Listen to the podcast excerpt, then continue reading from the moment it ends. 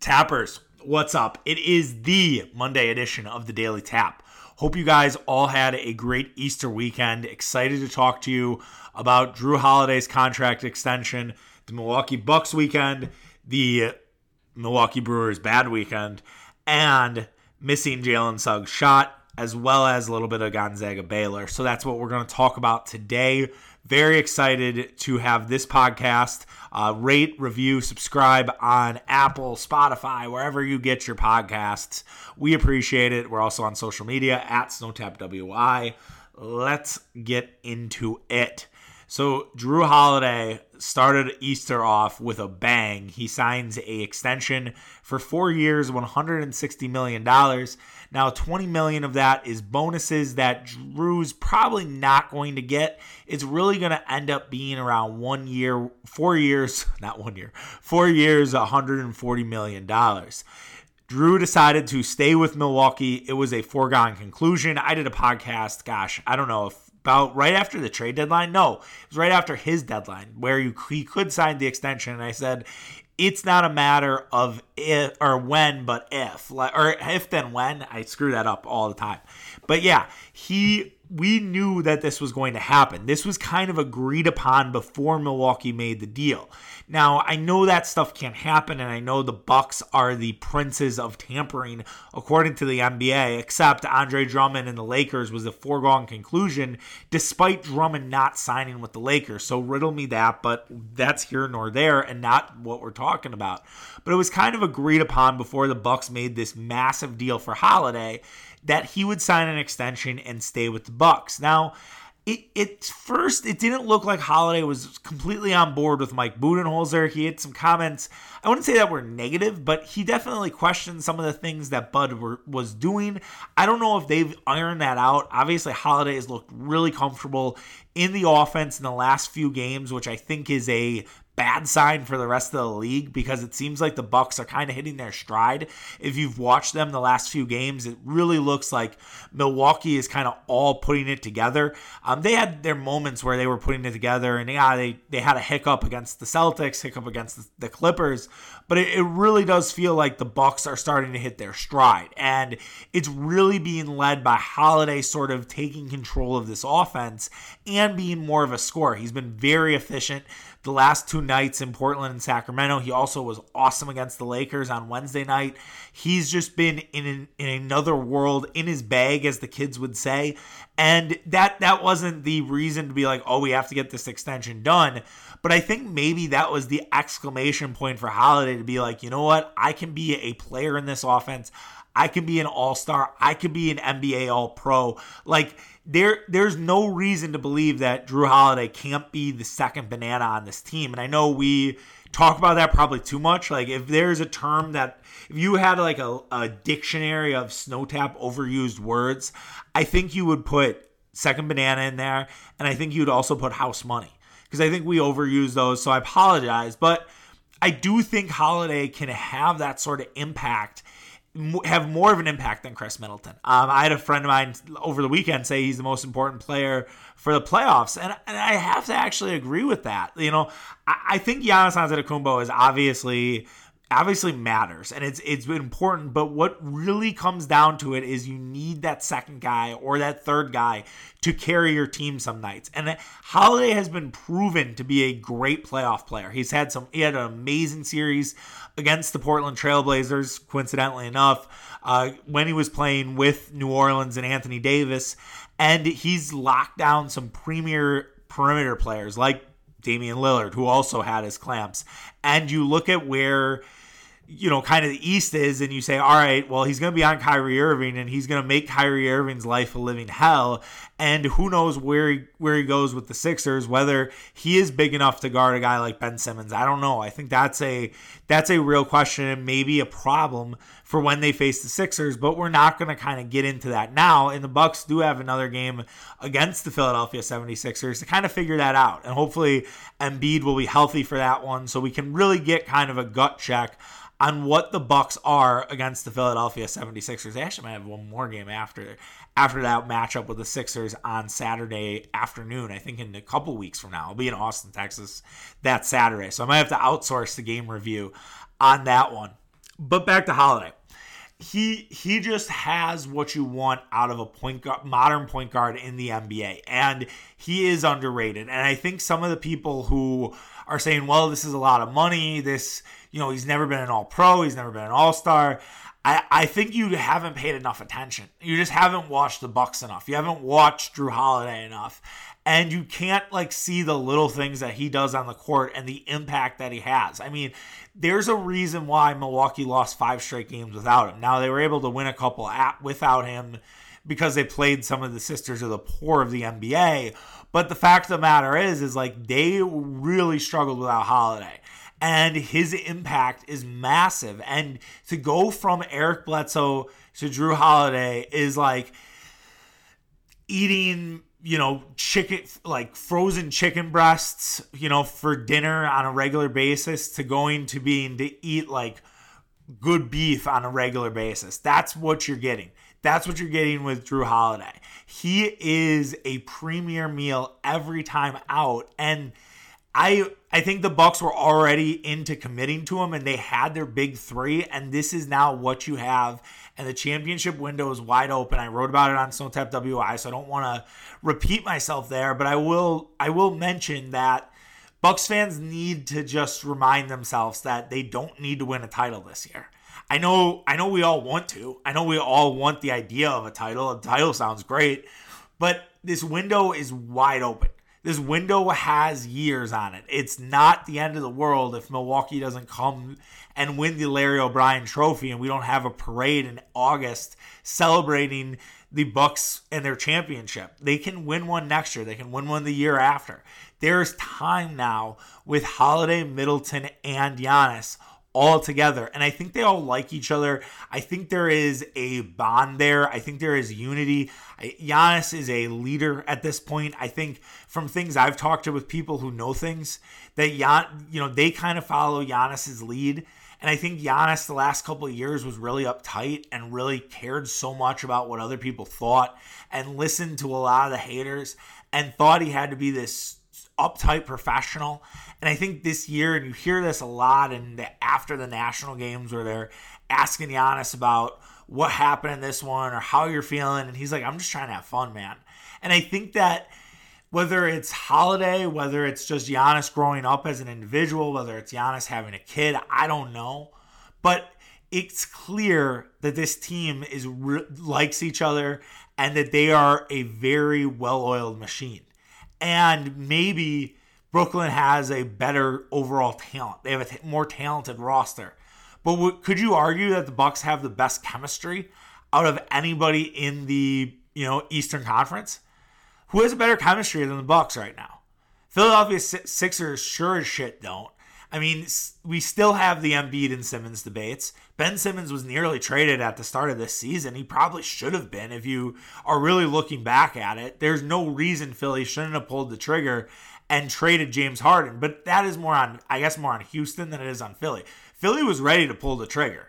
And I think Harden and Embiid would have been really tough for the Bucks. I think it would have been really difficult. And I'm I'm thankful that we don't have to deal with that. And instead, it's Simmons and Embiid, and that chemistry is still kind of, I don't know. And yeah, it's been great for Brooklyn during this, you know, t- the regular season. But when the chips are down, Kevin Durant is back, and someone has to be the big dick in the cracker factory down the stretch. Who is that player going to be? And will one of the other players say, you know what? I need the moment. I need to be on SportsCenter's Instagram page. Like that's my moment. It's not your moment. It's my time. Are, how are we convinced that that's not going to happen with the Brooklyn Nets? I don't think we know that yet. And I think with the Bucks, they know their roles. They know where they're supposed to be. They know when the moment they need to rise up. And you can win a championship with three all pros. There's no reason you can't. And I know that people are going to say, oh, well, what about Donte DiVincenzo? What about Brook Lopez? It's like, well, you got PJ Tucker to kind of mitigate some of that. And you have a bench that's improving. I think the Jeff Teague ad, while I'm not a huge fan of it, I'm not ready to just be like, oh, they have Jeff Teague and he sucks. Like, yeah, he didn't play well in Boston. But you know what? he looked all right against Sacramento when the Bucks played over the weekend. He had a really nice play at the end of the third quarter to find Thanasis when he was kind of out of control and he realizes it. And he and Thanasis, credit to him, was running right outside, right alongside Teague, and Teague finds him. Now, if you want to add a guy like Ben McLemore to basically have a second version of Bryn Forbes to be like, all right, this is a light switch. We're gonna see if it's working today, and if it's not, we'll be he'll be on the bench. But if he is, then all right, we add more shooting. I don't know. Would I like Ben McLemore more than Austin Rivers? Maybe. Um, just I think he does. A, he's a little bit of a better shooter, and I think more shooting is always a good thing and always needed. So this Bucks to kind of go back and and finish this thought is the Bucks know who they are. And the Bucks know that this is their team and this is the fabric and these are the leaders and Mike Budenholzer, I think, has learned has learned how to kind of work with Jrue Holiday. And I think that Holiday and Bud are on the same page. You can tell the last three games have been a little different. You can admit that, right? You can admit that the Bucks are playing a little differently, and it's more holiday focused than it ever has been, and it's paying off. The Bucks should have probably won by double digits in all three of their games.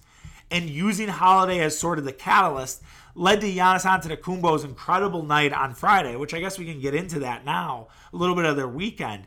You know, Giannis goes off for 47 points, complete virtuoso performance. 47 points, 18 to 21. He was fantastic. This was one of the best games I have ever seen from Antetokounmpo. If they did it like the Emmys, where I don't know if you guys know this, but when you submit for the Emmys, you pick like an episode of like where you're like awesome, where you're like at the peak. And like you as an actor, like just say Jason Bateman in Ozark. Jason Bateman picks that one scene in Ozark season three, which I won't say any if you haven't watched Ozark, I recommend it. But he'll pick that one scene he was great in, or the one episode where he was on fire, and that's what they'll submit to the Emmy voters. If Giannis could do that for his MVP, this would be the game that he'd submit, right? Like 47 points, 21 attempts, 11 of 13 from the free throw line. Giannis was unbelievable. The only three shots he missed were from behind the three point arc. He was 18 of 18. I think I saw something where he had more points inside the two. He had, I think he had 36 two pointer, 36 points from the two point range, and that was more than what the Blazers had for the entire game. I think they only had 35. Unbelievable performance from Antetokounmpo. He should be really proud of himself. I think it's a message to people who don't want to consider him for MVP. You're fucking crazy. I can't believe that James Harden, a guy who quit on Houston, is getting more MVP buzz than Giannis Antetokounmpo. And I think the notion from people, and I love Bill Simmons, but the idea that he's already in the Clayton Kershaw, Peyton Manning, what have you done for me lately is fucking garbage because he's 26 years old. LeBron James did get to a, a, finals at age 22, but it was kind of a fluke. And then LeBron didn't get back there till he was 27. And Michael Jordan didn't get be- didn't get to his first title since he was 27. So why are we advancing Giannis? Because the media is advanced, because we have nothing better to talk about, because we expect immediate gratification with these guys and don't understand that it takes some time to really develop into superstars. Giannis deserves to be the MVP again. And, and look, I, I, w- I have said this a hundred times, and I'll, I'll say it again. And I'm sorry if you guys are like Charlie. We know, but but it bears repeating. I don't need the MVP this year. It'll suck if he doesn't get it but I don't need it as a fan. I'd rather have him be the playoffs MVP. I'd rather him be the finals MVP. There's not really a playoffs MVP, but I'd rather him be the finals MVP. And but at the same time, if he's playing MVP level basketball, that's all I need. And and that's all I ask for. And right now, Giannis is. And the fact that he can take a night off against uh, Sacramento because he has a sore knee is great. And the, the fact the Bucks can win that game and be dominant, really, I, I never think I never felt like the Bucks were going to lose that game. I mean, I think the Kings pushed and they, they really did, and they had a couple spurts and they they went to the end, and I admire the fight out of Sacramento, but they never really it never really felt like Sacramento was going to win that game. And so I do think Giannis will have another night off this week. I, you know, they have four games, right? No, three. They have, they have three games this week where they play Golden State on Tuesday, which I think Antetokounmpo will play, and then he'll either rest against Dallas on Thursday or he'll rest against Charlotte on Friday. And whichever game they decide is great. I think you should rest the Dallas game and you know play for the fans, but that's see that's Giannis's decision, and we'll see which we'll see where he goes. But good weekend for the Bucks. Really liked everything with the holiday extension and the two game, the winning the two games. Now, if you can get Golden State, now you're you're in a pretty good spot with the road trip, and then to add the other snow tap overused term, you're in house money for that Dallas game. The Dallas game really doesn't matter some could say that the first weekend in baseball really doesn't matter either. Now, I contend that every game is important. That game one to game 162 is all is going to matter. And that you could look back at the second or third game of the season and say, well, if you just would have won that game, if you just would have found a little more offense on Saturday night, that should have been a win. And it's tough. Um, you know, to take a page out of Pat McAfee's book where he does it on Monday morning quarterback of I don't want to overreact, but there are a few things with the Brewers where I'm, you know, a little nervous and and and things can change and things can calm down and you can get into a groove. And I think you always like to start off the season hot. But when you start off the season cold, it definitely leaves you with more questions than answers. So you have Milwaukee right now one and two, and really could have been 0 and 3 if it's not for a dramatic win on Thursday afternoon. So you're thankful for that win on Thursday afternoon. I think right now the biggest worry I have with the Brewers is the bullpen. And the bullpen was really bad on Sunday. They gave up six runs. Drew Rasmussen was a mess. Josh Lindblom had some struggles. The Brewers were bad from the bullpen perspective. They did not do well. Uh, they gave up eight to- or six total runs, eight for the game, but it was bad. It was really bad for. I think it was five. Excuse me. They gave up five. I think the Brewers had one unearned run. So they gave up, you know, five runs. Uh, Rasmussen was terrible in his his one inning. He gave up three runs. Lindblom struggled in his two innings, and that that's tough, man. And you continue to see some problems in that bullpen. I mean, they have not really had a clean night. They they did strike out a lot of guys on Thursday, but they also gave up a couple runs. Yardley gave up two. He gave up a home run to Byron Buxton, who became a Brewer killer this weekend. So congrats to Byron Buxton.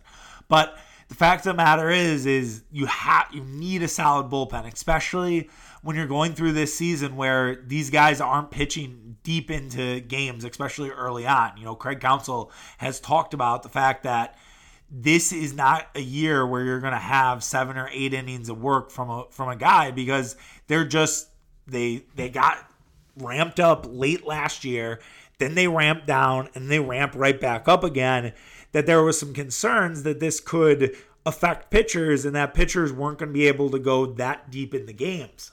And even when a guy goes deep like Corbin Burnes, the hope would be that maybe someone can hold it down for just one run. And it, again, it didn't happen that way. They gave up a run, Brent Suter did, and that that sucks, man. That that's something that you can't or was attributed to Suter. I don't know if Feyereisen gave it up, doesn't matter regardless, the Brewers need to hold steady. They need to have that bullpen in tip top shape. You're not going to be perfect every game. I'm not expecting perfection every game, but I'm also expecting you to kind of be able to hold your water and be able to tell this offense, like, hey, you have a window to come back. And in the game against Minnesota on Sunday, that window shut when Rasmussen gave up those three runs. I mean, it was six to one. Bradley gets a home run, so it gets back to six to two. But again, that window shuts again when Lindblom gives up two more runs, it's eight to two. That's over. And it's like, all right, we lost this game. So the Brewers bullpen needs to be better. Also, who needs to be better is.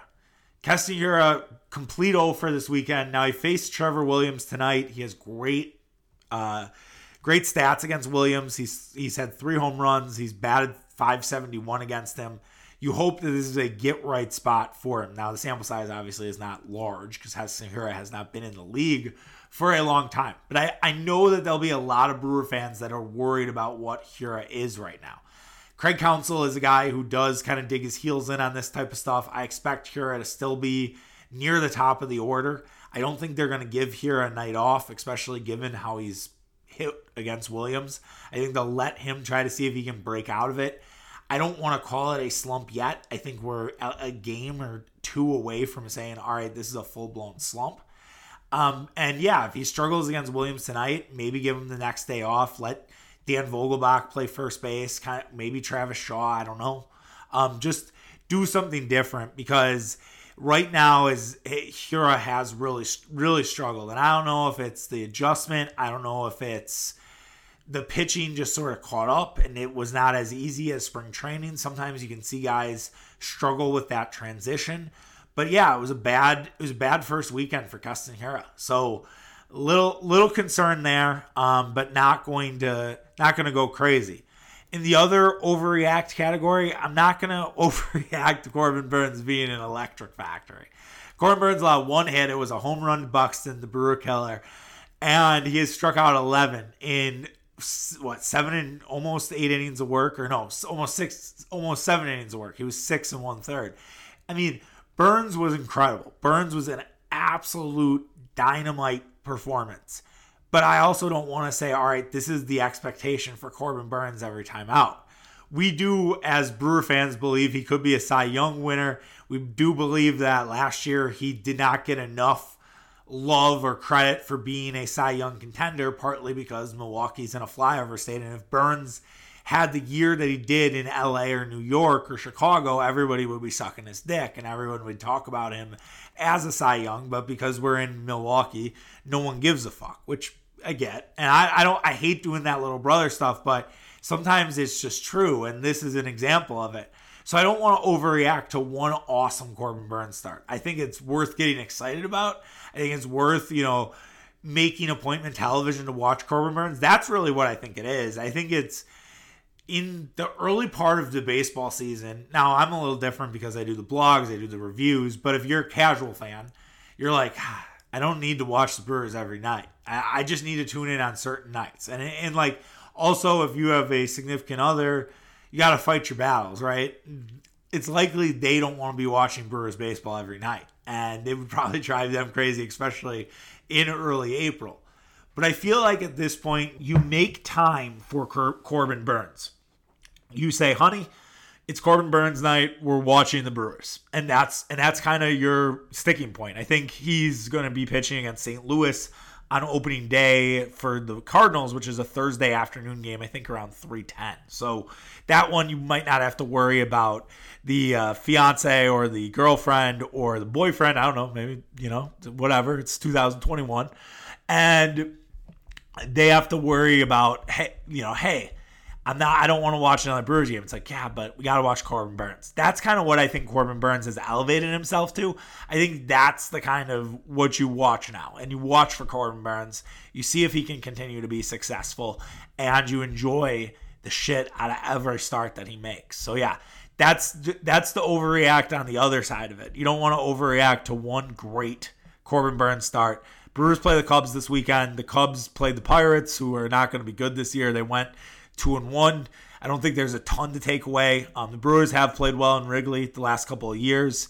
I don't. Will they face Kyle Hendricks? I think they do get Kyle Hendricks on on Wednesday, which sucks because Kyle Hendricks has been dynamite against the Brewers for his career. Another Brewer killer in his own right.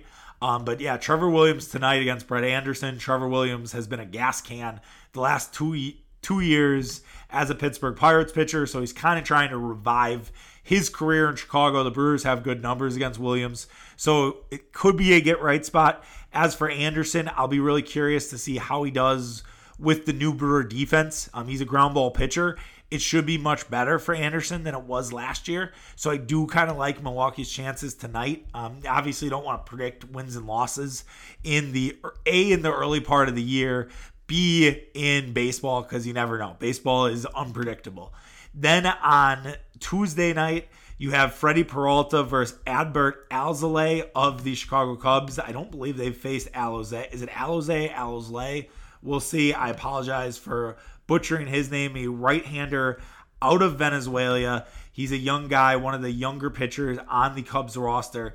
He did pitch last year. He was not that successful at Wrigley. He did not face the Brewers, so this will be brand new. Brewers do tend to struggle when they face newer pitchers. I don't. He did pitch in 2019. Let's see if he faced the Brewers. This is good radio.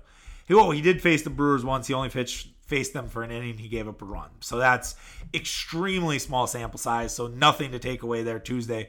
Very interesting to see Freddie Peralta on Tuesday night. And then on Wednesday afternoon, you have Woodruff versus Hendricks. So that should be a pitcher's duel, um, very similar to what we saw on Saturday evening. Um, if I were to say which is the one game to watch, I'd probably I'd probably lean either Tuesday with Freddie Peralta, just because I, I'm very curious to see what Peralta does as the starting pitcher versus you know the bullpen version of Freddie, or Wednesday afternoon with Woodruff versus Hendricks. I just I wouldn't recommend Hendricks starts just frustrate the shit out of me because I'm like, wow, how can we not get hits off this guy? So it's more of like I don't find Hendricks that fun to watch as an opposing team. I'd love to have him on my team, you know, right? But I don't really want to face Hendricks. It's not really a fun. I don't feel like it's fun to watch the Brewers face Kyle Hendricks. So my recommendation would be Tuesday night, but I could see the Wednesday being a good time as well. To wrap up the show, we have my maybe greatest missed game of all time. So I got confirmed a Catholic on Saturday evening at the Holy Saturday, the Easter Vigil Mass. It's Holy Saturday for those who don't know, who don't don't follow the papal calendar.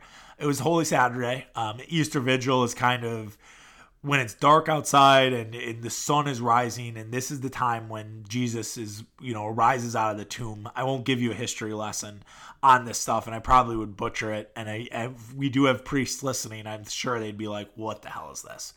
Um, they probably also wouldn't like the comments i made earlier about you know s and d's and shit like that. So anyways i'll, I'll digress. I knew i was going to miss the final four I knew I was going to miss at least one game of the Final Four. I knew I was going to miss Corbin Burnes against Jose Berrios. I knew I was going to miss part of the Bucks game. I knew I'd getting home for the second half, at least. So I knew I was like, at least I have that going for me. And UCLA was a 15 point underdog, so I was like, yeah, you know, Gonzaga. I still took UCLA. Um, I, I, you know, thought the plus 15 was too much, but in no shape of the word did I think that this game would be like an all time classic this game would be among like Duke and Kentucky, North Carolina, Villanova, um, other like classics. And I, I just missed it. I didn't get uh, Purdue, Virginia was another one that is incredible. And it, maybe I should have known because everybody was at my guy Twig's house. And that's where we watched Purdue and Virginia, which was an incredible game. I think kind of gets forgotten. But Purdue Virginia's Elite Eight was an unbelievable basketball game. And and so to miss this game, and I watched the first half and then I fell asleep. Um, you know, I had a stout and just kind of dozed off. And you're like, how can you fall asleep? And it's like, ah, I was tired. It was a long day. But so I have it on DVR. I haven't watched the second half. I, I didn't have time. At, I was doing stuff with Easter all all sort of game, but obviously saw the ending, saw the moment. I watched it a few times. It was incredible. Um, and just to miss out on that sporting event hurts so much. It's just and and I and and because I'm a nerd and because I'm and you guys would say, "Wow, you're obsessed." I'm not even obsessed. It's just I love to see Twitter go nuts with that. So like I made it a point. I got probably back 20 minutes after the game was over. I made it a point to scroll through Twitter and get back to when it happened and just to see everybody going nuts. It's why I love Twitter. And it's why I find Twitter to be the world's greatest sports bar because everybody was just losing their shit. And we had not seen a buzzer beater all all tournament. We had seen the Tide uh, from or the Tide hit the buzzer beater against UCLA, but that was to send it to overtime. This was to win the game. And it was so easy and it was so pure and nobody took a timeout and it was just basketball at its finest. And so the fact that I missed this game just hurts me. like it it does. It pains me. Like I look like I'm a big listener to Bill Simmons and to uh, Pardon My Take and seeing both of them their headlines today, you know, the Suggs game is what Simmons called it. Uh, fi- Pardon My Take: Tri- Triple H Final Four recap and the best game ever. Like I missed that shit. Now I'm happy that I'm a Catholic. I'm happy I went through this process, but that will always pain me. That will be for a long time my number one. Like I missed this game was the Boise State Oklahoma game, and that was a meaningless bowl game, but it was an upset for the ages. I've missed some other games here and there, I'm sure, that I could think about where I was like, oh, I missed that because, and I have to like look through like memorable sporting events throughout history and say, all right, was I was I available for that, or was I somewhere else, or was I in another country, or whatever. But to miss this game, it, it's heartbreaking. It is heartbreaking, and that's okay. It happens. It's life. We're gonna miss some sporting events but yeah, I I that man, that's gonna hurt. It's gonna it's gonna hurt for a while. And when people I and I don't know, maybe I'm I'm almost thankful. I'm just virtually so I don't have people at work today like, did you see the game? Did you see that game? Are you kidding me? And I'd be like, yeah, I was at church, hanging out, three out almost a three hour mass. What are you gonna do, right? But anyways, happy to be a Catholic sad that I missed that. And hopefully I get redemption on Monday. Maybe the basketball gods will bless me with a great game with Baylor and Gonzaga. I'm so excited for it. I have seen Jon Rothstein, you know, obviously hyping it up, saying it's the most anticipated game since North Carolina, Illinois in 2005. I was kind of wondering if that was the case. Like, I kind of thought about it and was like, I mean, I remember how excited I was for that game. I was middle, I was in high school. I remember watching it with my dad that game was really really special. And I remember the Illinois run, you know, their champion their game against Arizona where they came back and won that game. And I remember being in a Hooters in Destin, Florida, of all places. Um, but you know, it's that's sometimes where you are. But trying to think if Rothstein's right on that. Virginia Texas Tech was a great game. Like it wasn't as anticipated, but that was an incredible game. North Carolina Gonzaga was a lot of fun. That North Carolina Villanova game was really good. Duke Wisconsin, I know my Wisconsin friends would argue like fuck off, that wasn't a good game. That was a really good one. There were some forgettable ones after that where you're like, ah, don't Kansas Memphis, the Derrick Rose game. I mean, that was incredible. Um, North Carolina, Illinois, and that's where kind of the inflection point was. And that game was down to the wire, back and forth the entire game. North Carolina prevailing by five. I still think Gonzaga is going to win, but man, if Baylor shoots like they did on Saturday, Baylor can easily win this game. I don't know where I'm going to go from a investment standpoint, but I think I'm leaning Baylor plus five. And if I'm going to take the plus five, I might as well just throw a little on the money line just because. Now, if Baylor wins, my fiance does not win the Snow Tap Madness Bowl. She has come very close, years and years.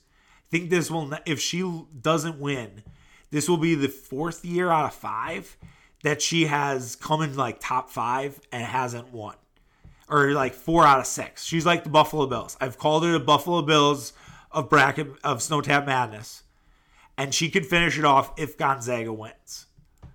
I think it's going to be a really close game. I think it's going to go down to the wire. I think it's going to be a classic. I will be disappointed if it's not, just especially after Saturday. Like if, if I don't get a classic, I'm gonna be I'm gonna be bummed out. And lastly, to throw more salt in my wounds, the fact that Jalen Suggs could have been a Marquette Golden Eagle is, man, I, I don't know. Like that, that's that that's tough, right? Uh, Alan Bayakowski. Alan, I'm sorry if I butchered your last name. Um, one of the guys I follow on Twitter, Brew City 77 Good follow if you're a Marquette fan or you want more Marquette sort of news and nuggets. Suggs could have been a Marquette Golden Eagle. We were down to his final three. It was Marquette, it was Maryland, or Maryland. It was Marquette, Minnesota, and Gonzaga. And he chose Gonzaga. And man, if Mark, I mean, I don't know. Maybe it's better. Maybe it's better that Jalen Suggs didn't come to Marquette because if he would have came to Marquette, is Steve Wojciechowski still the coach? I, I think he might be, right? Like, because Marquette would have probably been a, I don't know, five seed, four seed, maybe, maybe a little better even. And who knows what Gonzaga looks like, but maybe it was a good thing that Jalen Suggs didn't come to Marquette. And maybe even though it, it bums you out, he's like, wow, that guy could have been a Marquette Golden Eagle and would have been remembered fondly, probably been the highest drafted Marquette player since Dwyane Wade. It's probably a good thing he didn't come here. Because if he came here, Steve Wojciechowski is probably still employed. Steve Wojciechowski might have got to a Sweet 16. He might have got like a two or three year cushion. Now we're started over with Shaka Smart. So maybe it's a good thing Jalen Suggs didn't come here. So maybe I'm happy that he didn't come here. Give you a little perspective here on a Monday morning. All right, that'll do it for the podcast. We'll be back tomorrow. Um, we'll we'll talk about a variety of things. I'm sure I do a little Brewers Cubs recap if it's worth recapping. Sometimes baseball is worth recapping. Sometimes it definitely is not. Um, we'll also talk about the the national championship game, even though it's not really a local story. How can you not talk about the national championship? And we'll we'll find some other topics that are that are worth discussing. I'm sure there'll be some Jeopardy moments from Aaron Rodgers. Who who the hell knows? Um, you never know with the media today. All right, take care, guys. Have yourself a great Monday. We'll be back tomorrow. Bye.